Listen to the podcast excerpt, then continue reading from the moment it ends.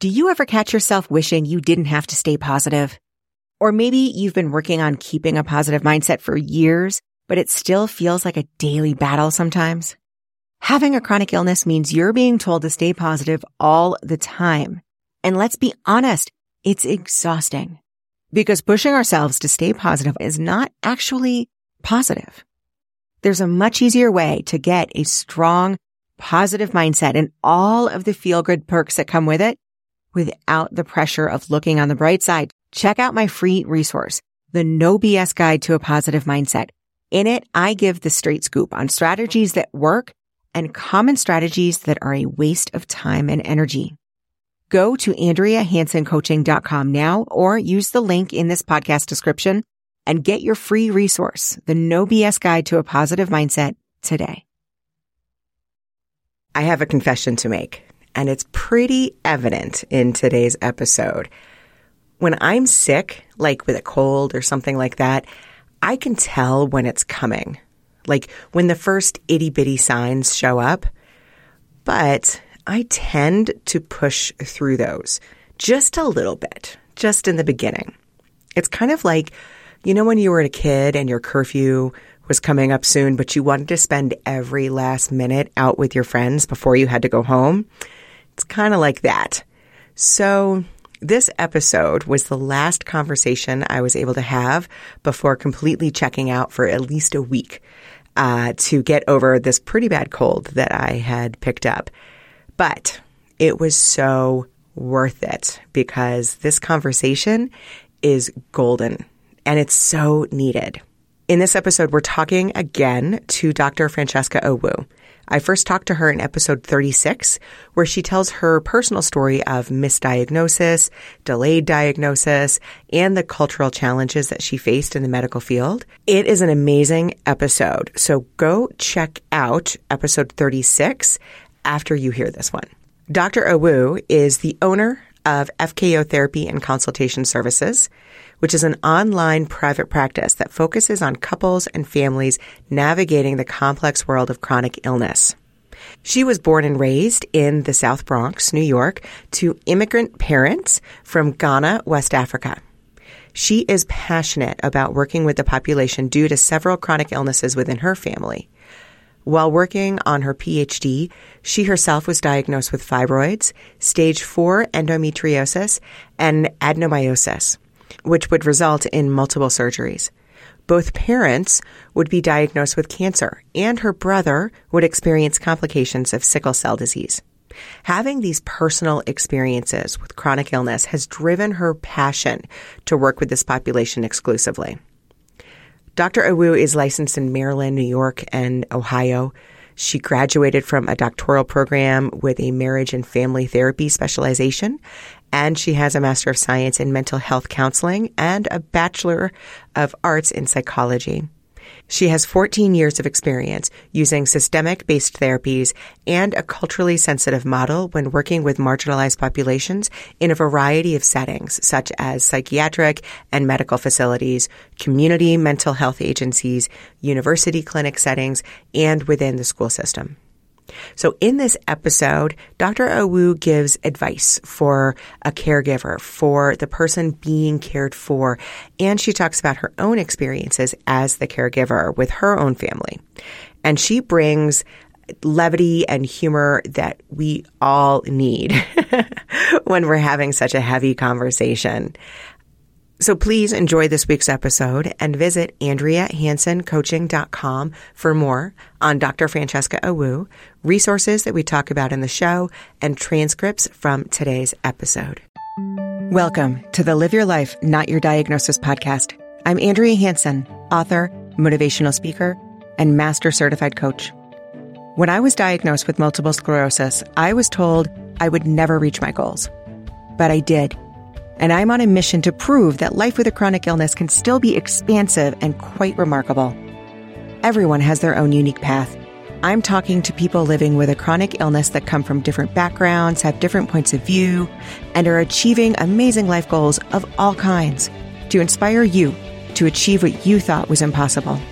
These stories are raw, uncensored, and judgment free. Listener discretion is advised. Hey, Francesca, how are you? I'm so glad to have you on the podcast again. I'm so excited. I'm so excited. I'm so excited.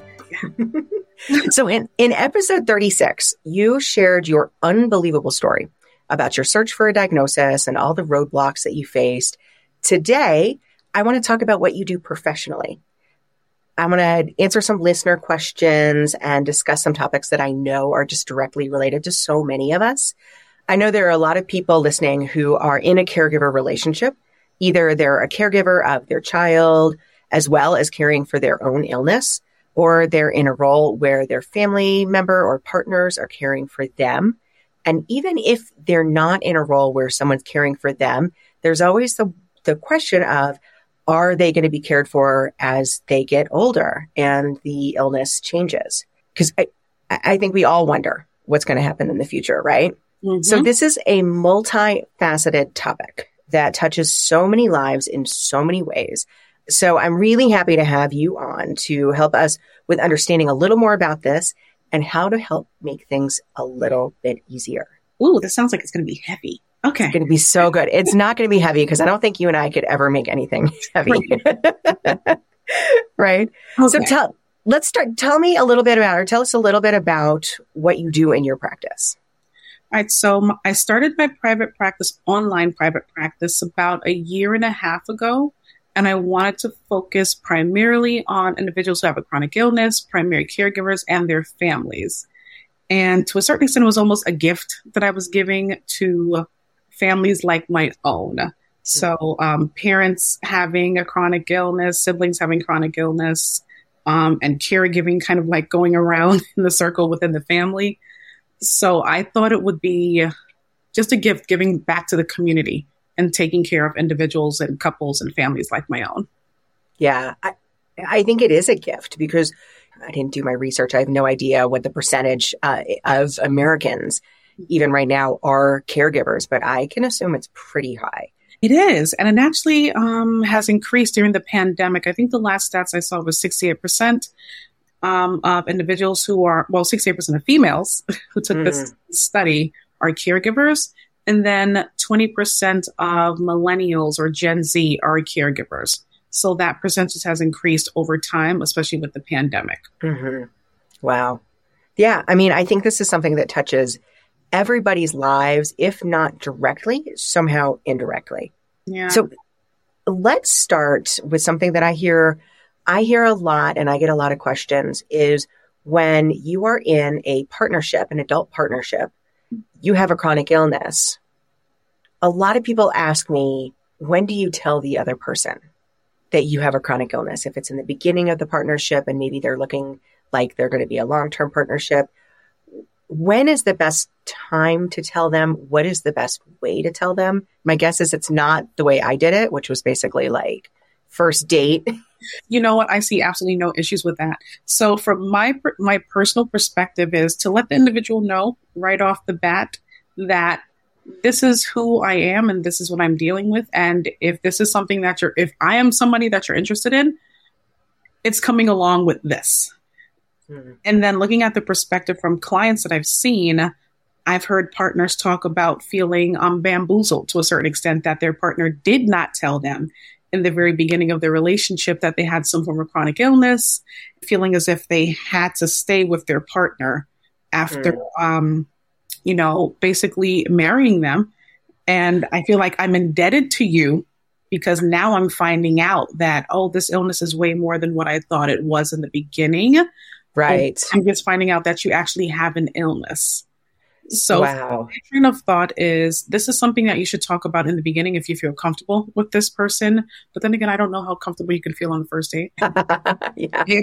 personally, if I'm going on a date and I'm bringing my endometriosis and adenomyosis and, fibroids mm. with me, I'm letting you know right off the bat there's going to be times where you might not hear from me because I might have a flare up or an episode, but this is what I'm going through. And if you're dealing with an emotionally intelligent individual. Hopefully they can understand, okay, so this is life. There's been so many um, stories that I've read online of individuals in um, partnerships that have no issue with caring for their significant other.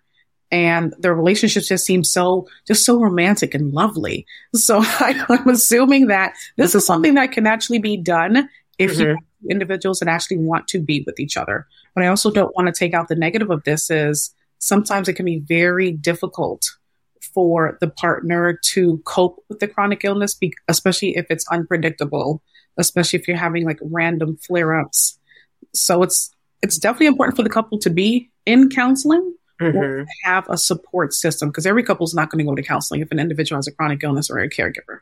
So it's definitely important to have a support system where you can talk to someone else or vent to someone else about your daily um, the daily happenings and what it is that you have to do as a caregiver or how you have to deal with your illness and your partner. Because you're not just taking care of yourself you're also making sure that you take care of your partner. Right. I you know i i think it's interesting because there's again there's so many different uh, things that go into play but i felt like for me having my my ms i talk about this a lot my ms has always been invisible and that almost created a buffer. Like I said, like I was, I can't even remember exactly when I told my husband. I I should ask him if he remembers. I bet he doesn't remember either. It was such a non-issue because I was just like, this is what it's going to be, and right. tell me now. like I don't want to waste myself or my time. But but I was also older. I mean, I was late twenties by the time I was dating him. Um, but I thought it was it was essential to give a little bit of breathing room. Mm-hmm. And I mm-hmm. don't know if that was just, you know, me based on, you know, my own biases and maybe that wasn't actually a healthy thing to do or not, but it's like I wasn't going to lay everything out on the table all at once mm-hmm. with him. I was going to tell him everything that was going on, but not expecting him to like show up at my doctor's appointment the next day or right. go to the IV lab with me, you know, the next week. Like I was still letting him take the take the time to digest it. Yeah. Because I mean, I I had to take time to digest it myself. Absolutely. Absolutely. And it's, it's so much to take in. So I'm not saying, you know, just go ahead and trauma dump and give them all the stuff that you've been going through the last couple of months. But, you know, you have to be a little bit skilled with it and kind of give it in increments and doses as the relationship begins to build. Mm-hmm. You begin to form that, you know, close, intimate bond with your partner and letting them know this is what it is and this is what I'm dealing with. And I just want to give you the opportunity to discuss it with me. Do you want to continue this relationship or do you not want to continue this relationship? Mm-hmm. And either way, I felt like at that point, either way, it had to be okay with me. Like I wasn't going to get mad. I wasn't, you know, right. that was, I think, another reason why I brought it up early before I, because I knew mm-hmm. I'm not one of those people who was like, I knew I was going to marry this guy from the second I met him, but I did know he was different than all the other all the other boys that I had been dating. And so it was almost like a self-protection of like, okay, I can't get invested in this because I can tell I can get really invested. Mm. Just put this up front. And right. if it's something he's not going to be comfortable with, I can save myself a whole lot of heartache. Right. Ooh, I would love to chat with him. Oh, he's fantastic. Research. I would love to volunteer him for any kind of a research I do notice when I'm talking to people is that there is a difference mm-hmm. when somebody is coming into the relationship with a chronic illness and maybe they have already in in some way have already digested it for themselves before they're talking to, to another partner or to, you know, potential partner about it but what about the relationships, the partnerships where you are diagnosed at some point in the relationship? And so things are changing for both of you. That is, that is something that could, a diagnosis is something that could make or break an already existing relationship. So I'm thinking about some of the clients that I've dealt with in the past where cancer has been a diagnosis, um, breast right. cancer diagnosis, and how the partners are dealing with it. So it's not only dealing with the shock of the diagnosis, but it's also dealing with the possibility of the future of not having your partner in your mm-hmm. life because of the diagnosis. Mm-hmm. The toll it's going to take on you physically, mentally, and emotionally as the caregiver, and also the toll it takes on the person who has the diagnosis. So there's also a lot of um, unspoken words and tension that could formulate in a relationship because as the caregiver, you might feel somewhat selfish thinking about yourself while you're taking care of this individual. But then also feelings of resentment could build as well because you find yourself always taking care of this individual, and your life begins to focus around this individual and this new diagnosis. Then, for the person who has the, di- um, the diagnosis throughout this relationship, it feels as if you're a burden to the person who is taking care of you. So you might not be as forthcoming with how you're feeling. Mm. You might not be forthcoming about doctor's appointments that you want your partner to attend with you. You might isolate yourself. So then the isolation falls into anxiety and depression because you feel like you don't have the support because you're also feeling as if you're a burden to your partner and to your family members. Right. It sounds like at the very at the very foundation of that is communication. Absolutely. Absolutely. I've seen so many couples throughout the years that do not communicate how they're actually feeling because they're so scared about the backlash or the consequences, especially as um, a caregiver, taking care of your partner and sometimes saying, I'm tired. I can't do this.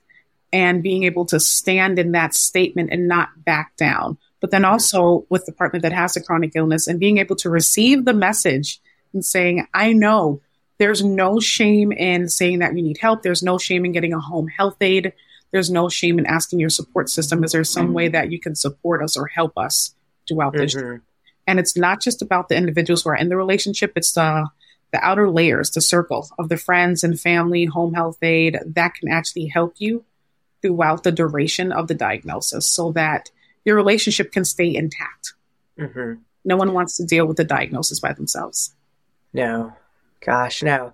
What are some tools? I think it, one thing I heard in there that really um, piqued my interest was something we don't talk about a whole lot is not only how can someone talk about what they're feeling, but receive mm-hmm. what somebody else is feeling and understand not only, okay, I, I'm receiving, I'm understanding that you're frustrated, but I think on it, I think on a, a much harder level is receiving and understanding that this other person does not think I'm a burden. This other person does not think that I am all these terrible things that, that we probably have going on in our heads. Exactly. Right? We're so hard on ourselves, especially in that situation. We kind of assume the other person is thinking the same thing. And so receiving when you're talking to somebody that they don't feel that way and believing that mm-hmm. they mean what they say. Right. I see that as being a, a really hard skill to to learn. So what are some it tools is. or what are some ways that people can can do that? There's so much that we tell ourselves as an individual with a chronic illness that is not true, but that's just how we're feeling in the moment. Mm-hmm. Feeling as if we're a burden. We're feeling as if no one actually cares about our diagnosis. We're feeling as if we really don't know what to do. So we're kind of like bouncing off the walls and looking up ideas and researching how to cure yourself um, and how to like take care of yourself. But within that process, I definitely, well, once again, being a little biased here, going to therapy and yeah. talking to a therapist that can help you process these feelings. Because our friends and family, they're a great support system, but sometimes it is important and integral for us to actually seek an outsider who knows a little bit more about how to deal with the emotional piece of what we're dealing with as a chronic illness because we are not we're not burdens to our family. At a point in time, you know, the caregiver might feel as if this is too much for me, but I'm pretty sure once you start that conversation in individual therapy and in couples counseling, they will flat out tell you that I don't feel you're a burden and we're in this for the long haul. If you have a partner or a family member who is willing to stick this out with you and go on that journey with you, it's definitely important to sit there and have an unbiased party talk you through this about mm-hmm. how you're feeling having the chronic illness, how you're feeling being a caregiver, and how you're going to walk on this journey together. There's going to be times where you're not on the same page, which is perfectly normal. The fussing, the fighting, the frustration, the stress, and the overwhelm is normal. It's going to happen. And it's not as if you're fighting each other, you're fighting this third entity that has made its way into the relationship. It's a third wheel that no one wants there, but right. it's a third wheel that's always going to be there. So we have to externalize the chronic illness and think of it as something. This is something that's here. This is something we have to deal with, but let's not let it interfere with our relationship. So there's so much communication that needs to go on there instead of um, being in our heads and our minds all the time and in our feelings, as the, the youth, as the youth say. It's important for us to talk about these things with our partner, mm-hmm. journal about these things, and uh, just have some quiet time with ourselves so we can begin to understand our emotions. And that isolating yourself, that could happen. It happens. You have a diagnosis and you want to deal with your, with it yourself you don't want anyone in because sometimes when having a chronic illness, it's just you and that illness, right? Right. Certain times in the morning when you're not feeling well, it's not you, you're part of the illness. It's you and that illness. Mm-hmm. So the I feel like there are certain steps to this. So you being able to deal with the diagnosis and then being able to express how you're feeling to your partner and then you taking it on as another person in my life who can help me deal with the diagnosis and then head on this journey together. Mm-hmm. Look, I'm biased too because I am a huge, huge fan of therapy. I mean, that's one of the first things I did when I was diagnosed was get therapy, yeah. and it's it's one of the best things that I have done. Absolutely, yeah, absolutely. It was so helpful for me initially when I was diagnosed, and sometimes I think about what I wasn't ready to receive when I had counseling the first time around. I didn't want to admit that this is going to be a lifelong issue this is going to be lifelong pain. But as I moved out of therapy and just started living my life, I thought, oh my God, she said a lot of things that were actually true. There are certain things that you can start doing in order to feel better emotionally. One of the things that I'm a huge fan of as well mm-hmm. is boundaries. But boundaries get messy when you are worried about the other person, what the other person is going to feel, what the other person is going to think. And we think a lot about boundaries as far as when you are the caregiver, because like you said, like you need to take care of yourself as well, especially if you have another, like you might have a chronic illness yourself. Mm-hmm. Mm-hmm. But as the person with the chronic illness in a partnership with somebody who is a caregiver, you need boundaries too. And so what are some really good boundaries that people can have when they're in a partnership like this? And how do they avoid feeling guilty, selfish, all of those things that come with trying to look after yourself first? So I could I can definitely speak to the caregiver piece of this because mm-hmm. there are so especially in the beginning of my journey, there were so many instances where I felt so guilty doing something for myself yeah. and thinking, oh God, I could be doing something for my mom. I could be doing this. I could be doing that. And I really had to look internally and say, you're not doing well right now. So how much of a help could you be to an elderly parent? I need you to take care of yourself first. And as I am listening to myself and repeating this back to myself, take care of yourself first. You cannot pour from an empty cup. I'm also listening to my support system of friends that are telling me, you cannot do this and be severely stressed 24 7 and go into a job that you created for yourself and be stressed 24 7. Right. So, and, and me, I'm the type of person of I cannot give advice or help guide someone to this caregiver journey if I'm not taking my own advice. Mm. I told myself, oh, God, friend, you're so fake. Like you're giving people this advice, you're trying to help them, you're trying to be a guide, but here you are not taking your own advice. So I told myself, you know what? If you don't want to do this for yourself, do this for your clients because you know that'll really get me to actually work, right?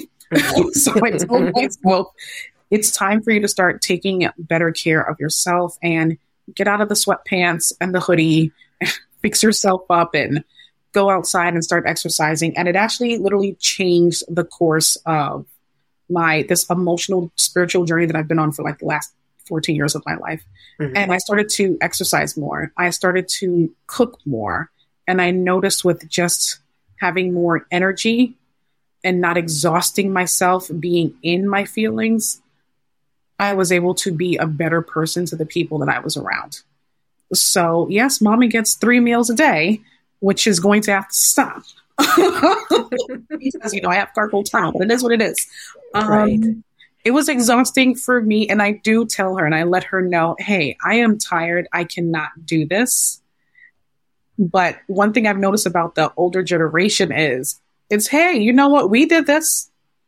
I was right. a woman.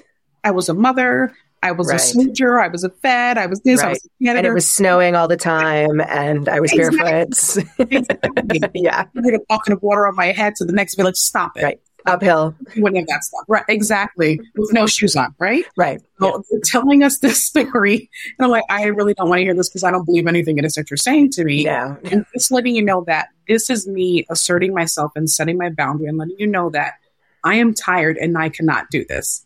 Because I noticed there'll be weeks where I haven't cooked anything and I'll just be purchasing food from outside. And I told myself, oh, you know, you can't eat these things. You know, you're going to get sick when you eat these things. But I'm also really exhausted. So let's figure out the happy medium. Let's take some things off your plate. You don't always have to say yes to everything. But Mhm. once again, the cultural boundary of I am the only girl in my family, I'm Ghanaian, and my parents are like, What what do you mean you can't do this? What do you mean you're tired? Like, hey, I'm tired. I can't do this. I have my own illness that I need to focus on. So once I get this under wraps, I can help you. So if I can be a better person, you benefit from this too. So that's how you get them. That's how you get the little um our immigrant parents.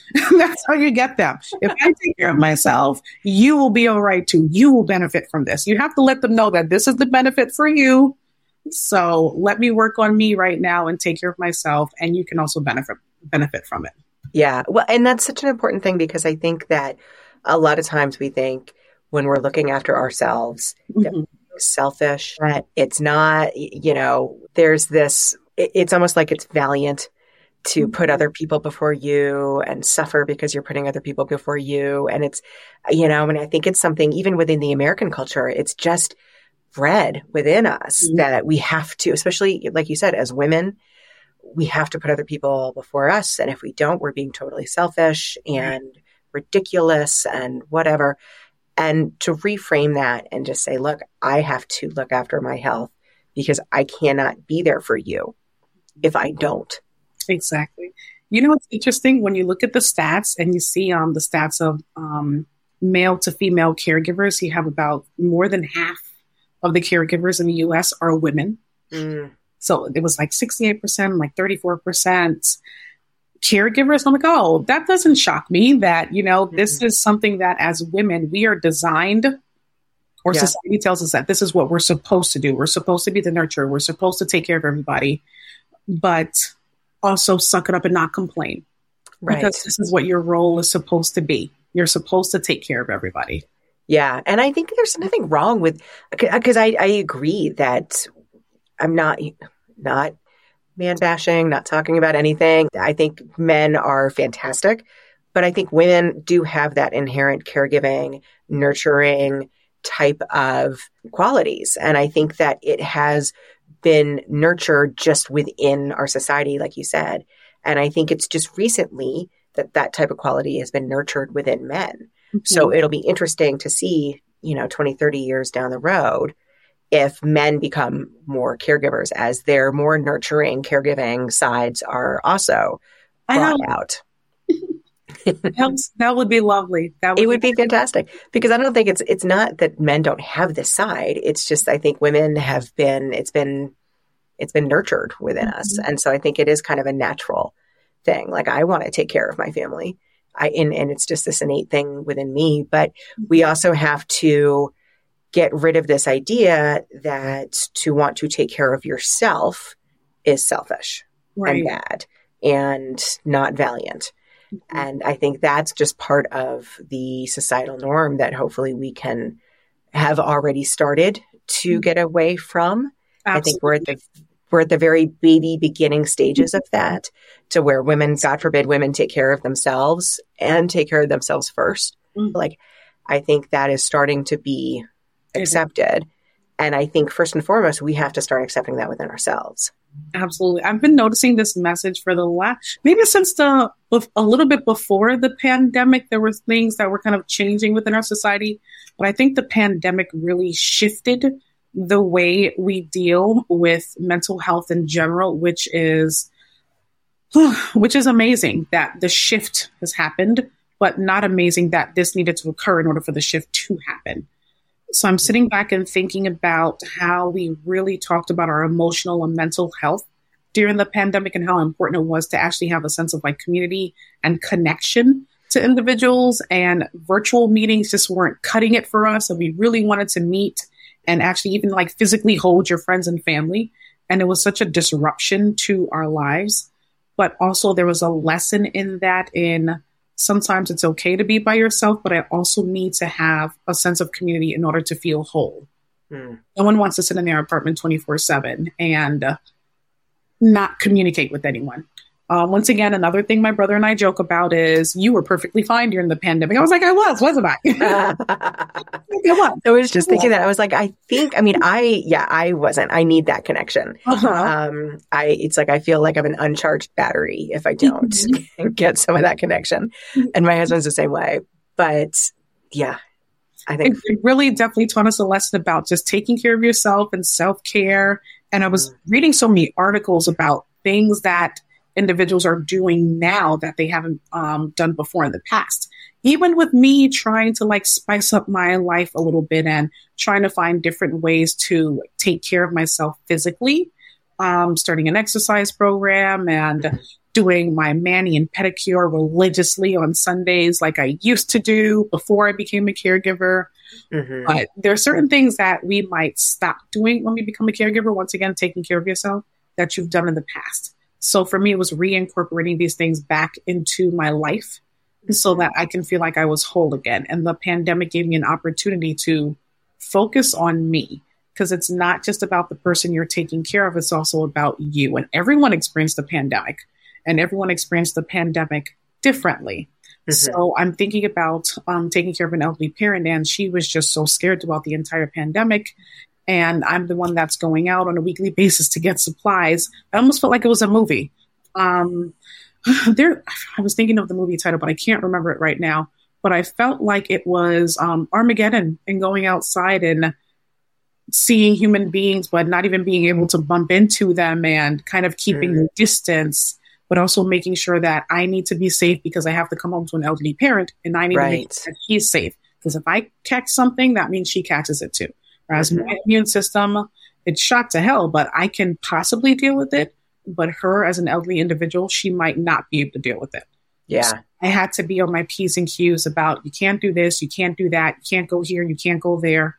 Because if you catch something, you're going to bring it home to her. That was like the extreme, extreme part, I think, of the pandemic is that if you are a caregiver, especially if you did have elderly parents or a family member that had a chronic illness that would have been really affected by it, you had to not only take yourself out of, you know, being exposed. So basically, it meant that you would stay home. You had that extra layer of it's not just me getting exposed, yeah. it's me possibly transmitting it to somebody that might not be able to handle it. Right. And it, so it, it made you want to further isolate yourself and further um, go down what could often be just a rabbit hole of Absolutely. like how can I, you know, totally, mm-hmm. uh, yeah, like not have any contact with anybody like for two years.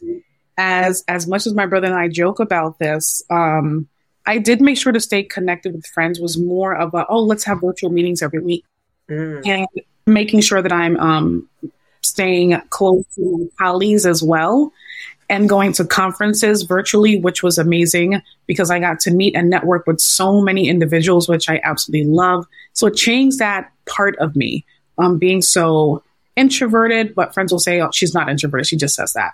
But I am very much so introverted. But being able to network with individuals on the internet and meet people from different parts of the world that are experiencing the same thing that you're experiencing, they have a chronic illness um, or they're a caregiver. I joined so many groups during that time as well for individuals who are experiencing the same thing that I'm experiencing so I didn't feel as alone.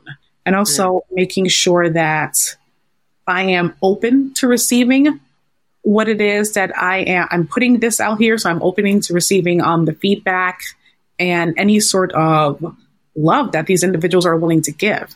Because sometimes, once again, as being a caregiver, we don't want to hear what anyone else has to say to us about how to deal with certain things. Right. Like we're not in this position. You don't know how to deal with it. I'm the only person that knows how to deal with it. We need to be more open to taking suggestions.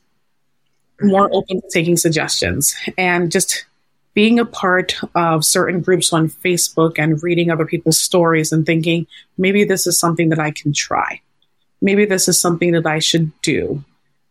So it really opened my eyes a lot. So for to a certain extent, that period of isolation was helpful for me. Yeah. And on that same vein, talking about being open to other people and what they are either suggesting or looking at their circumstance and how they've handled it and maybe taking um, some of that and applying it to yourself. I think part of the reason why we cannot be open to that and we can rely on things like you don't understand my situation because every caregiving situation is going to be different.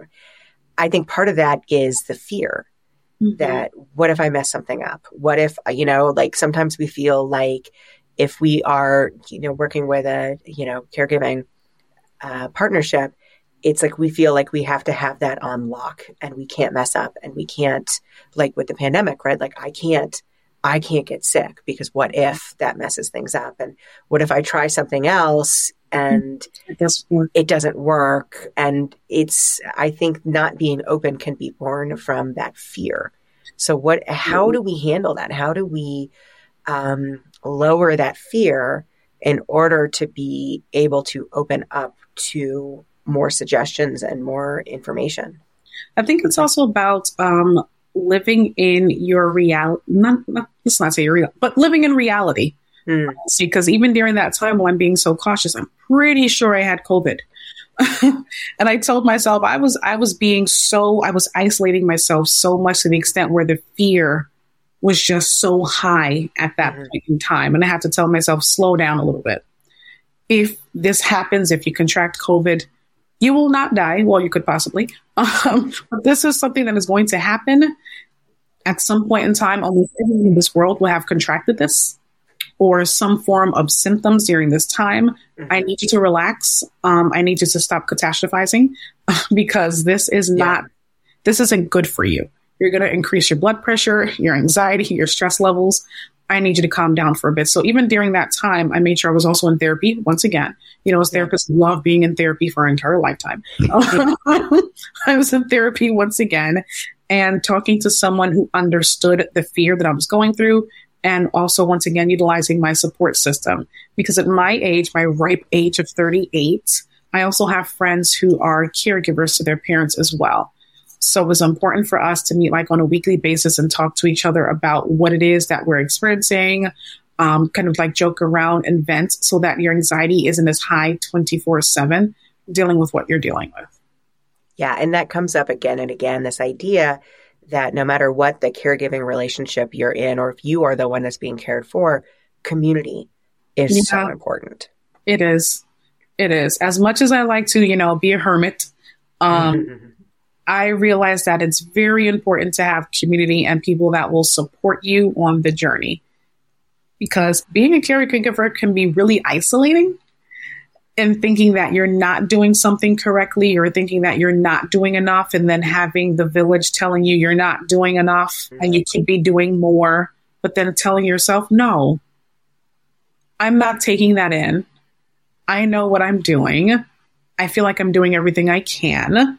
So please don't tell me I'm not doing enough. It's so easy for other people outside the situation to say you're not doing enough, right? Oh yeah. He's like, no, I think I'm doing enough. She's alive. I think I'm doing my job.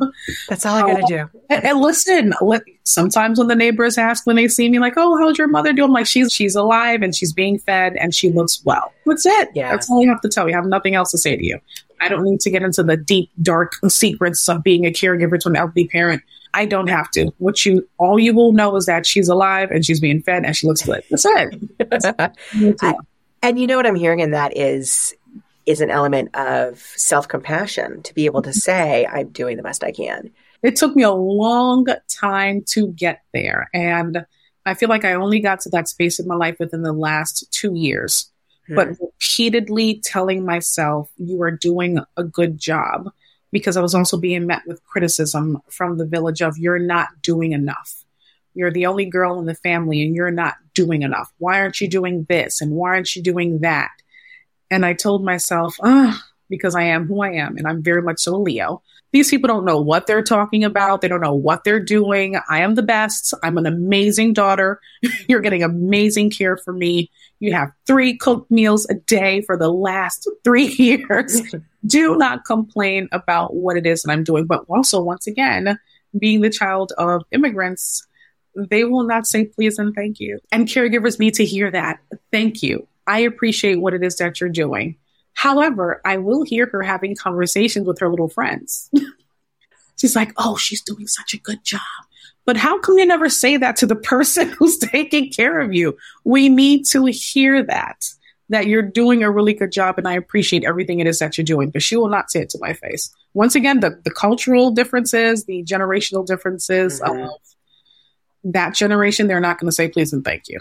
It just is this is your job. You're supposed to do this because you are my child. This is what you're supposed to be doing. Whereas with my generation is, can we just have a little bit more emotional intelligence and say thank you mm-hmm. for yeah. doing this task for you? But then you also have to be comfortable with the notion that a thank you might never come. Right. And I think that's where that compassion for yourself comes mm-hmm. in, right? Because even if the other person and and it's not even that the other person doesn't mean it.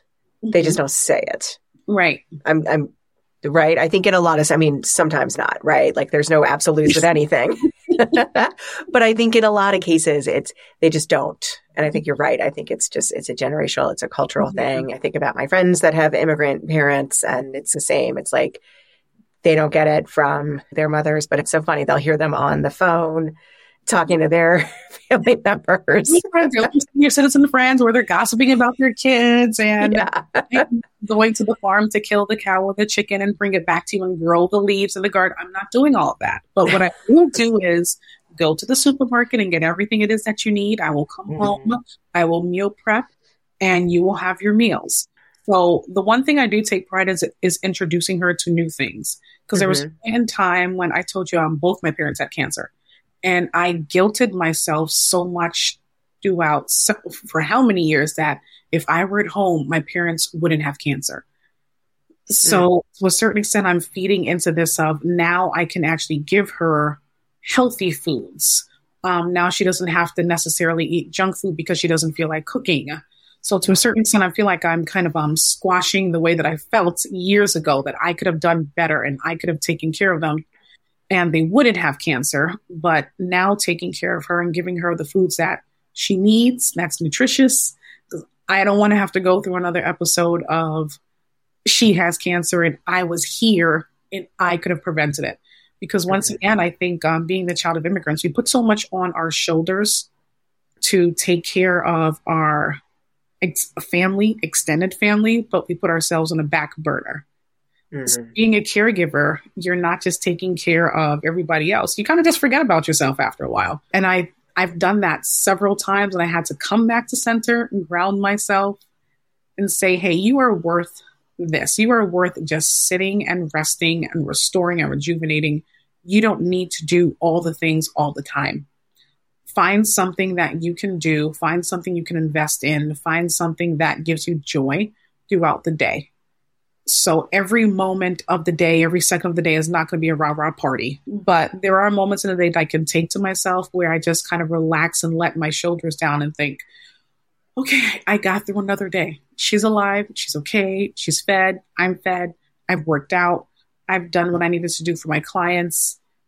I'm okay. Everything's going to be okay. Yeah.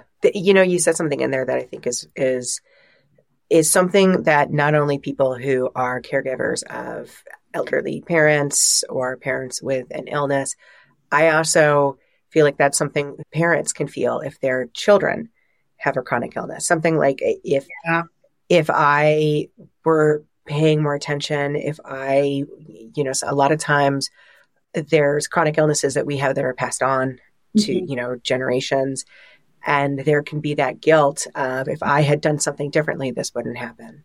Yeah. Or if I had just given more of myself and yeah. spent less time paying attention to myself and my own health, this wouldn't happen. I noticed that with my parents' relationship and growing up and thinking they are giving so much of themselves to um, my brother who has sickle cell and so little to themselves. It was a constant, especially with my mom, was a constant working and doing overtime and whatever she needed to do to make sure that he was taken care of. But I will say, in being um, a marriage and family therapist, that also means you're neglecting everybody else in the family and that they don't get the care it is that they need until they move out and yes. start taking care of themselves. Yes. Um, and I, I made sure to insert that piece into my dissertation. And I remember a specific participant. She said everything she needed to say while the recorder was on, but as soon as I turned it off, she gave me a completely um, more in depth reasoning as to why she was feeling the way that she was feeling. She did not want that to be recorded. And I um, definitely respect her wishes. Hmm. And she wanted me to talk about this more in my dissertation, and I did. She said she felt extremely guilty um, taking care of a child with sickle cell disease while having healthy children in the household. How do I take care of my daughter? How do you do it? And I remember sitting there in complete shock. Like, why is she asking me this question? I'm the researcher. I'm not the therapist at this point in time. I am the researcher, not the therapist. Right. And I kind of just sat there and I thought, I'm just doing it. But internally, I knew exactly how I felt. I felt like the black sheep of the family. Um, I felt like I was the scapegoat. I felt invisible throughout my entire childhood, even into adulthood. As the healthy child, as the, as the healthy family, child. yeah. And she sat down and we kind of talked about, it and I said, it's so important for you to make sure that you incorporate her in everything it is that you do. It's not just about having all your children at the same time. As a parent, it's important for you to have individual time with each child. So you need to start hanging out with her more. Whether you need to take her for a beauty day and have a set day on Saturdays, this is what mom and uh, mommy and me do. That'll be great because there's a lot of children out there who don't get that. And as once again, as a therapist, I guess to a certain extent, we tend to rationalize certain things. And I remember a friend telling me that I have to make sure that I'm also investing in myself because your parents were so invested in your brother with sickle cell who was giving you what you needed. And once again, even as a child, being a caregiver, knowing, oh, he doesn't look well. I should go and tell mom and dad. So it almost seems like the caregiver role was always in me. So that's yeah. what they expected as I got older. So driving back and forth and, you know, going to chemo with my parents or making sure that my brother was taken care of. And then I started slowing down and I started getting sick. And then I thought, who's going to be there for me? Mm-hmm. and it wasn't the same. So, granted, you know, they were there for me in certain aspects, but there were times where they dropped the ball. And I, once again, I rationalized it. And I said, they have so much to worry about because they have their own illnesses.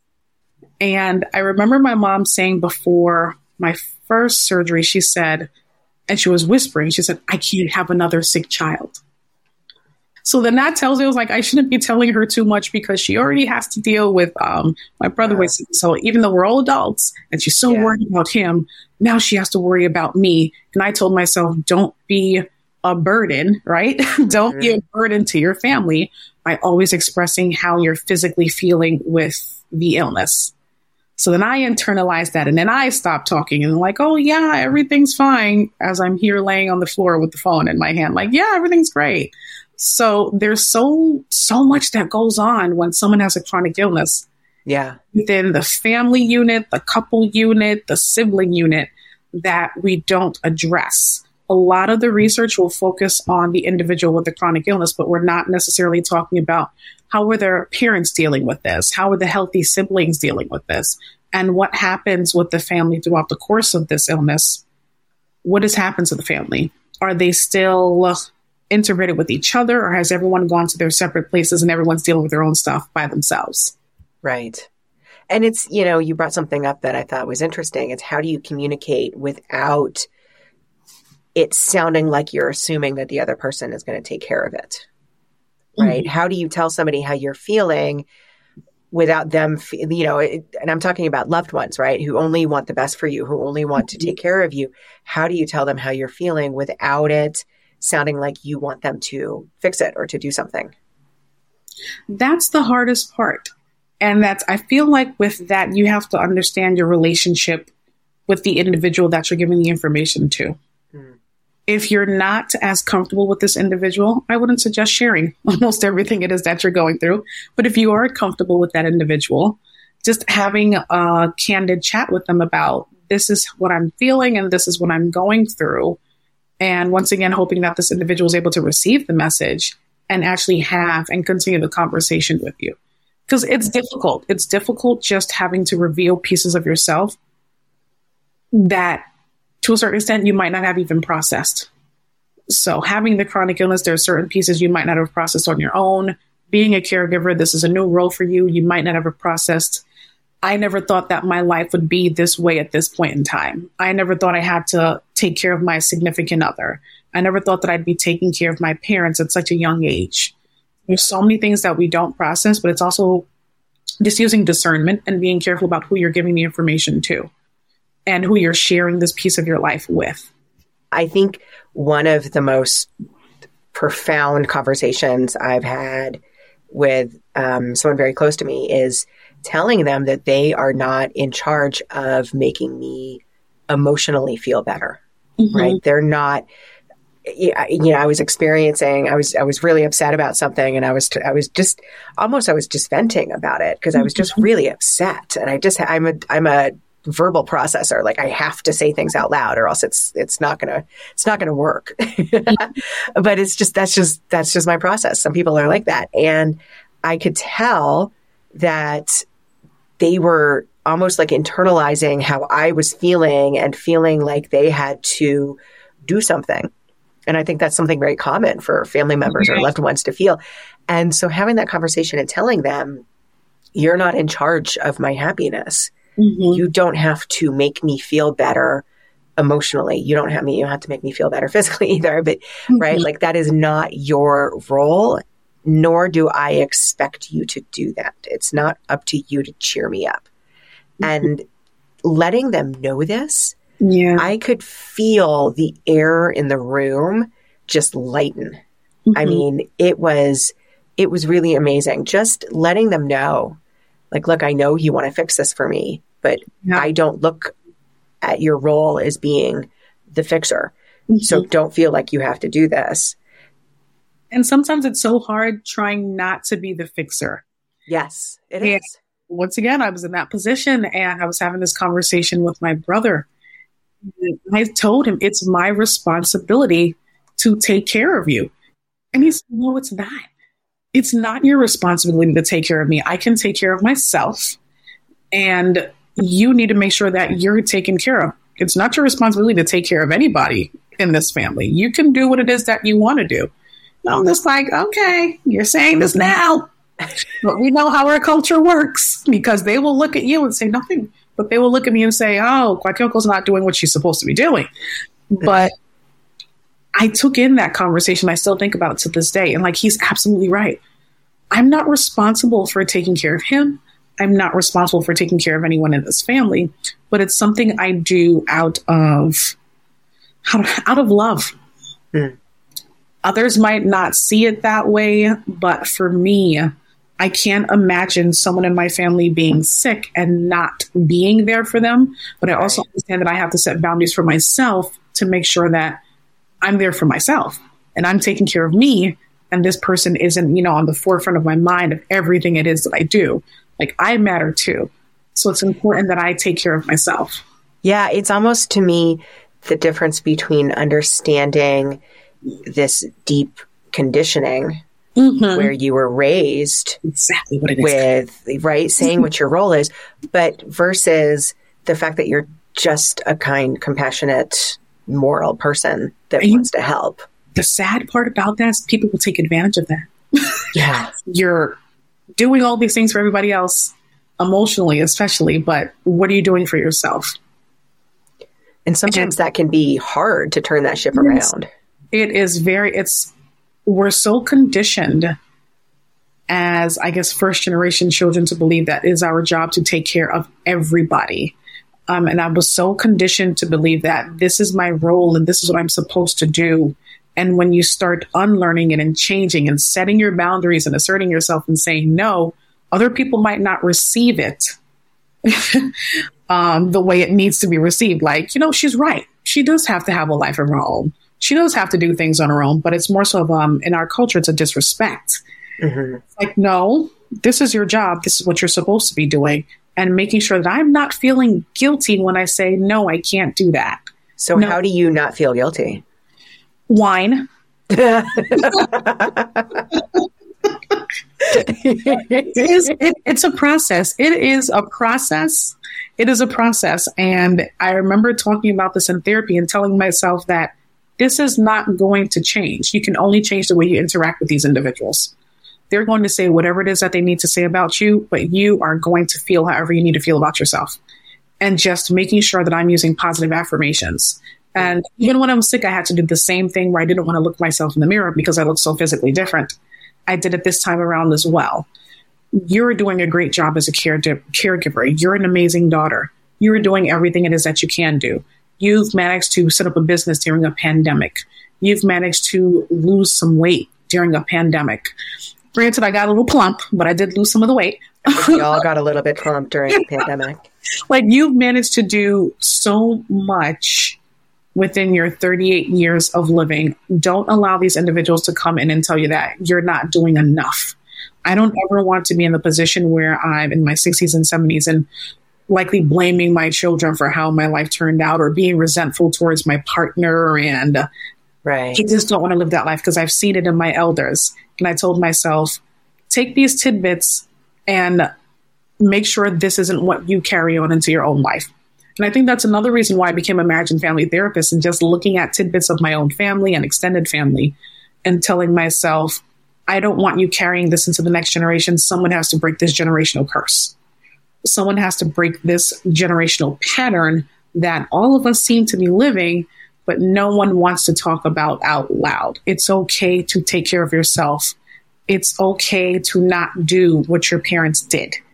It's okay to be single. It's okay to not have children. It's okay to not take care of everybody.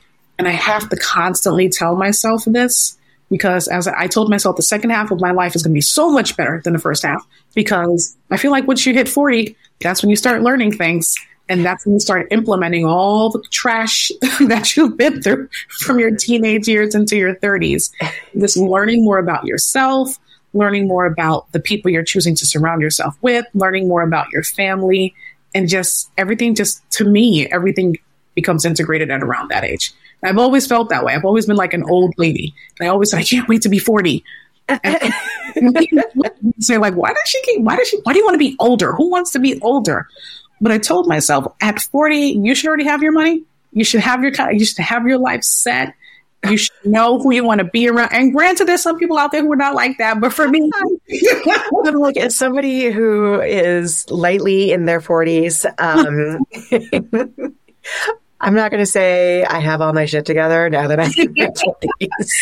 That is not true. But I also, I do think though, I think that it's something that happens just as we get older. It's, we, I don't know if the word is like self actualized, but we just, we get more confident. We get, we kind of drop a lot of the yeah. unnecessary drama. I work with a lot of clients on not beating themselves up so much mm-hmm. and not mm-hmm. being so hard on themselves. And I feel like the older you get, the more willing you are to say, okay, you know what? Let's drop this. Like, okay. let's really look at this.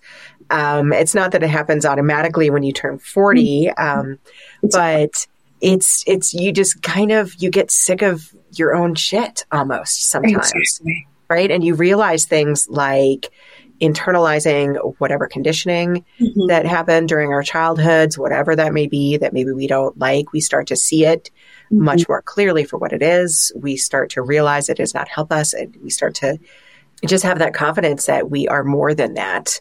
And mm-hmm. I think that just happens as we grow. I think a 30 year old is going to have it more than a 20 year old, and a 20 year old is certainly going to have it more than a 10 year old, right? It's, right. I think it's just something that comes as as we get older. Mm-hmm. I think. And that's that's the beauty of getting older is well, not for everybody, but wisdom comes with age. Not for mm-hmm. everybody, because I've seen some elders that are just, oh no, you haven't grown one bit and you learned one lesson. right. But, no absolutes. No absolutes here. I wanted to make sure that I was learning lessons along the way of what not to do. Mm-hmm. But then I also realized there's a certain aspect of that that means I feel I need to save all the families that were similar to my own. So that's something that I also work on to make sure that I am not overstepping my boundaries. I'm not over empathizing to the point where I'm imposing on my clients, but also making sure I check myself to make yeah. sure that this is not something I'm thrusting onto the client in any way, shape, or form. Yeah, and I find it's it's interesting as you know because I do something that's very similar, helping people in a professional way, and I feel like doing that creates space mm-hmm. in between you and what you're treating and what you're helping the people with, mm-hmm. and that space that wouldn't necessarily be there if it was like a partner or a mm-hmm. child mm-hmm. or a sibling or a parent, and so I feel like that is a really effective way to help break that cycle, like you said. Absolutely. Cycles need to, this is, I feel like this is the generation and this is the year of breaking cycles. Mm. And it's also, it. well, November for me, it's a very, November up until the new year, it's very spiritual, but it's also the season of um, seasonal affective disorder. But mm. it's the season of changing things in your life, um, we just had an eclipse. Um, it's right. the season of changing certain things in your life and realizing certain things that need to be changed, and also being able to take accountability for your own actions. So if there is something in my life that I don't like it, I can change it. It's possible for me to change it. I don't need to take everybody else's opinion of me and criticisms and, you know, put it into one nice little ball and make sure that I hold on to this as a grudge. Once again, as you get older, there's certain things you just have to let go of. Mm-hmm. You just want your life to just be, just to have a sense of ease. And ease, peace and quiet. I always say that. And my brother laughs at me like, you and this damn peace and quiet. I'm like, listen, I like my peace and I it's like important. my quiet. It's very important. It's very, that's the introverted side of me. It's very important to have that peace and quiet where you can sit down and uh, talk to God and figure out what it is that I need to do in this season of my life you don't always want to be stressed. You don't always want to be upset or frustrated or overwhelmed. So how can I make my life better in the upcoming months? I always laugh when I hear people talk about, you know, like this is an introverted thing or because I'm I'm a pretty extreme extrovert, but I still need peace and quiet. I still need that quiet time to get in touch with my gut and mm-hmm. to find out what it is that I I need to do. It is. Yes. I love being in touch with my indigestion. Um, just checking in with myself to make sure that I'm doing okay. Like, how are you feeling today, Fran? Are you physically feeling okay? What is it that you, what do you need to give yourself at this point in time in order to feel great for the rest of the day? And I've noticed that really works for me. Instead of pushing through if I'm having pain, it's okay to lay down and take a nap. Other people might fuss about it, especially when I first got here and I took two years off. Mm-hmm. After everything I've been through in my doctoral program, I think I deserve some time off. like I, I think I do. And even telling myself that now, you deserve to rest. You don't have to accomplish everything on your to do list in order for you to actually receive something. I don't have to check off everything on my to do list. It'll get done eventually. Mm-hmm. It is what it is. So I try not to stress too much about it because I know at times I can be high anxiety. I need to accomplish these certain things by a certain time and have everything written down in the timeline. After a while, especially with the chronic illness, I kind of laughed and threw that timeline out the window because I had yeah. everything mapped out. By 25, I need to be in medical school. By 27, I need to have um, a husband. By 29, I need to have two children at home. I had everything mapped out. Mm-hmm. But once the chronic illness hit, it really helped me process things from a different perspective of why did you make this plan? Did you need this plan? Is this plan a good plan for your life, or did someone tell you this is what you need to be doing? So, whereas I see my friends and they're cute little kids on Facebook, oh, they're so adorable. And they're so grown up now. They're teenagers. Some of them are teenagers. yeah. And I love that for them. But I also realized that my life was heading in a completely different direction. Yes, you went off and got your PhD at 23. Yes, you started your own business at 30 something. I can't remember how old I am now. But this is how your life turned out. I don't want you to have any sort of regrets for what it is that you're doing because you're still giving back to the community, which is what you said you wanted to do. You're a caregiver. I didn't expect this, but I also, my parents are older than dirt. It is what it is. They're a little old. and I feel like, old, so I don't feel like anybody expects to be a caregiver. Like we all kind of feel like maybe it's going to be in the cards at some point because logically mm-hmm. that's that's Right. how things go. But I don't think any of us say like, oh, okay, I'm going to be I'm going to be a caregiver, and that alone is like, okay, I need to I need to realize that this is what's happening, and Right, exactly.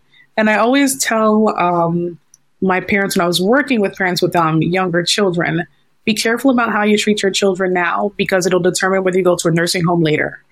So just make sure, just be just make sure that you are taking care of your children's emotional needs because you don't want to end up in a nursing home. Okay. it's funny, you know, it's funny and it's true. You know, what the theme here is, I think, is eh, looking after yourself. If you're in the caregiver role or if you are the one with chronic illness that is being taken care of, looking after yourself, being compassionate, giving yourself that moment, giving yourself that quiet, that stillness, listening to what it is that you need, and then being confident, knowing that you can take that time for yourself. You don't have to make other people heal you or make you feel better, right? Like you can take that responsibility and you can, and I think that almost gives us more of that confidence when we realize like this is, I can do all of this. It's, yes, mm-hmm. we need community. Yes, we need caregivers. Yes, we need everybody around us, but there's so much that we can do on our own. And I think Mhm. when we do that, we are so much more independent emotionally, spiritually, physically. There's just, there's an independence to that that I think helps that caregiving Mhm. relationship, helps that relationship with all of those people around you, but also takes the, it takes the, um, the importance off of what other people think, of what other mm-hmm. people are saying. Because as we're talking about this, I'm thinking we've talked a lot about when other people want to care for you or when you want to care for other people.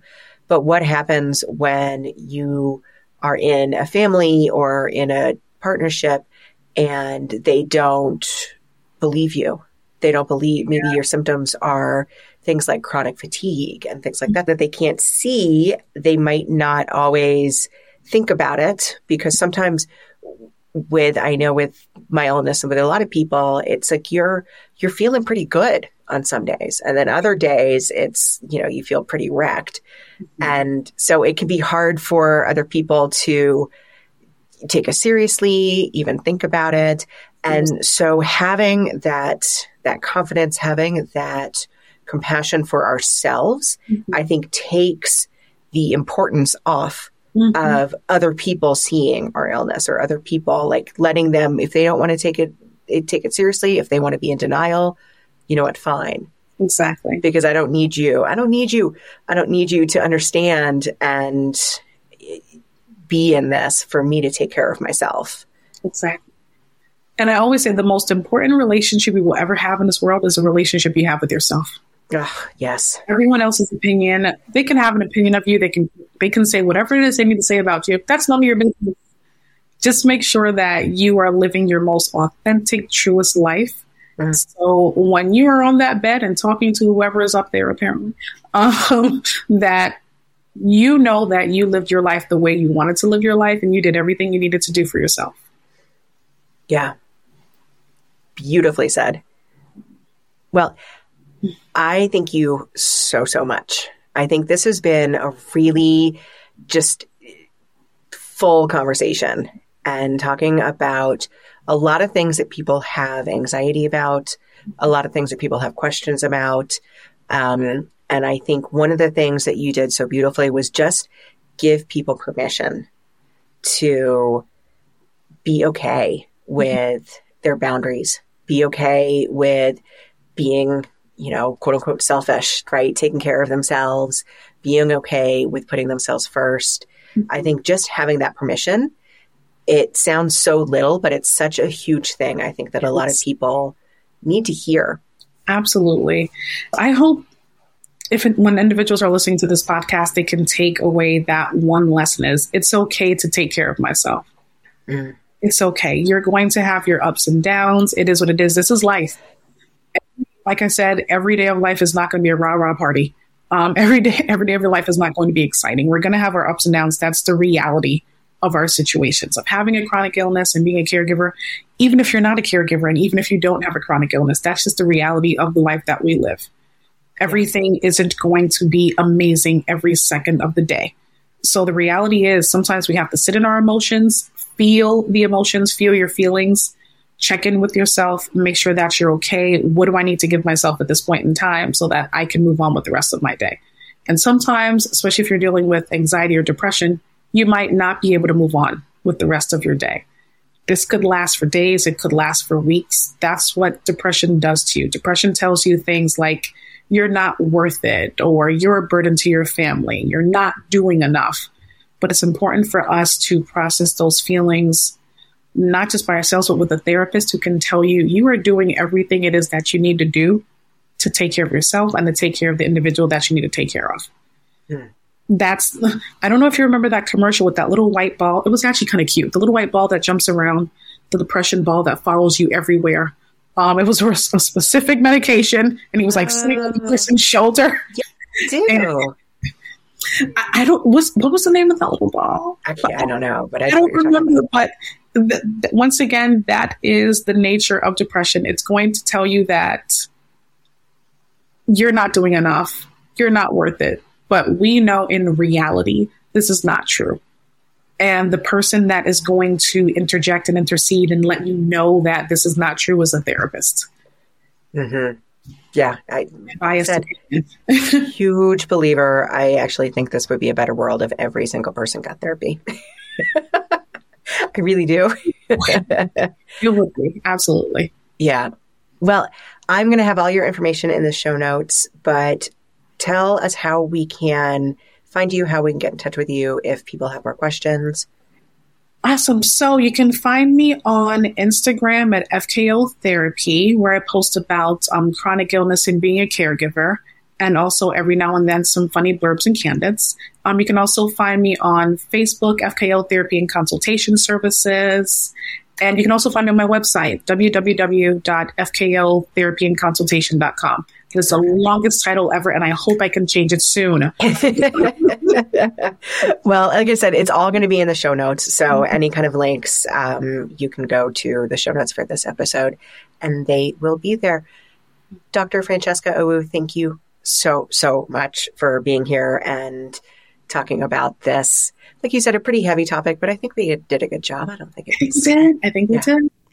What a great discussion. There was not enough time to answer all the questions that I get about caregiving and, and having people take care of you. I did want to talk about one of the questions that I get that we were not able to get to while I was talking to Francesca because I didn't want this to be a three hour episode, although it really could have been. And that's what to do if a loved one has a chronic illness and isn't doing anything about it. The truth is, not everybody goes after a problem like we do. And when a loved one is sick, sometimes we feel like they should do more or use a different or better approach. Sometimes they're in denial or not ready to do anything. And that can be really frustrating or even harmful for us to watch. And there are a lot of reasons why our loved ones should listen to us. But there are even more reasons why we need to listen to them. Watching a loved one deal or not deal with their chronic illness can be really frustrating. It can be upsetting. It can be confusing. But the difficult answer is whatever they're doing is right for them in the moment. If people ask you for advice, great. If you want to tell them what you know, great. But then the best way for you to handle it for them and for yourself is to give up any preconceived notions of what you think they should do. Because you don't know what they're going through internally, just like other people don't know what you're going through internally. You may not know everything that they've tried, and not everybody is able emotionally to just jump on a problem. I think the overall theme here for everything is to take care of you first. Love yourself and be there for yourself so you can be there for them when they need you. Simple advice, but we all know that sometimes it's really hard, and all we can do is the best that we can for ourselves and for the ones that we love. Next week, we are talking to Michelle Leota. She's an integrative health coach who tells her personal story of dealing with chronic stress and anxiety in some form since childhood when she would catalog how often she wore things like her New Kids on the Block t shirts to school. Of course, that continued through adulthood, where her symptoms of anxiety and chronic stress got even worse. And she eventually learned how to handle her chronic stress. I had a great discussion with her, and she shares a lot of really good tools on how we can handle our chronic stress. Thank you so much for listening today. And hey, if you love what you hear, please give this podcast a five star rating and short review. I love hearing from you, and your review really helps the podcast as well. And don't forget to follow the show so you don't miss an episode. And if there's somebody that you want to hear on the podcast or a topic that you want discussed, let me know. You can always contact me at AndreaHansonCoaching.com. Until next time, take care. If you like the show, don't be shy. Please give us a five star rating and review. Follow us on Apple Podcast, Amazon Music, or wherever you're listening right now.